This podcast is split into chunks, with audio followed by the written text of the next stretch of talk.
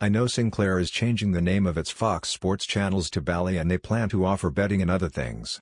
Don't you think this will push Sinclair to end its blackouts with Hulu and the other TV services? They need them now more than ever, right? Tom, Mesa, Arizona. Tom, Sinclair owns 21 Fox named regional sports channels which have the TV rights to scores of NBA, NHL, and MLB games in the regions they are based. But the company has announced it will rename the channels to Bally Sports. For example, Fox Sports Arizona, which offers Arizona Diamondbacks, Arizona Coyotes, and Phoenix Suns games where you live in Mesa, will become Bally Sports Arizona. At some point, Sinclair will also incorporate a betting feature during the games.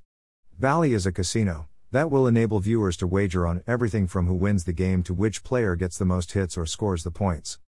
Click Amazon, see today's one day only sales. Our ultimate goal here is to make watching sports as entertaining as playing a video game, Sinclair CEO Chris Ripley recently told the Wall Street Journal. The introduction of in game betting could revolutionize the way we watch sports, and the way companies such as Sinclair generate revenue. Bally is paying Sinclair $88 million over 10 years for the naming rights, and the waging feature could add much more. So it's logical to assume that Sinclair will modify its carriage terms and do whatever is necessary to persuade YouTube TV, Hulu Live, Fubo TV, and Dish, which owns Sling TV, to start carrying the regional sports channels. The five TV services do not offer the Fox regionals due to separate carriage disputes with Sinclair, with Bally on board, and betting coming, Sinclair needs the biggest audience it can get to generate the most revenue, right? Well, not quite, at least not yet. For starters, Sinclair has not said exactly when the channels will be renamed to Bally nor when in-game wagering will be added. The company has simply said it will be in the coming months. That could be this spring, summer, or even the fall. Consequently, Sinclair is not under greater pressure now to expand its audience. It has some time to play with, so to speak. Sinclair has also said it plans to launch its own app this spring that will include regional broadcasts and betting, although it has not offered an exact launch date. The standalone app could further complicate its negotiations with the five TV services. Second, Sinclair has established the current carriage terms for a reason, they make economic sense for the company.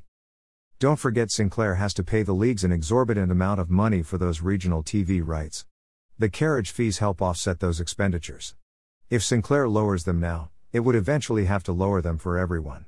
Although the company expects to generate more revenue in the coming months, it doesn't want to leave money on the table now.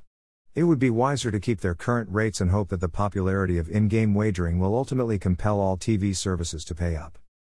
Bottom line, I don't see Sinclair's partnership with Bally changing the dynamic here anytime soon.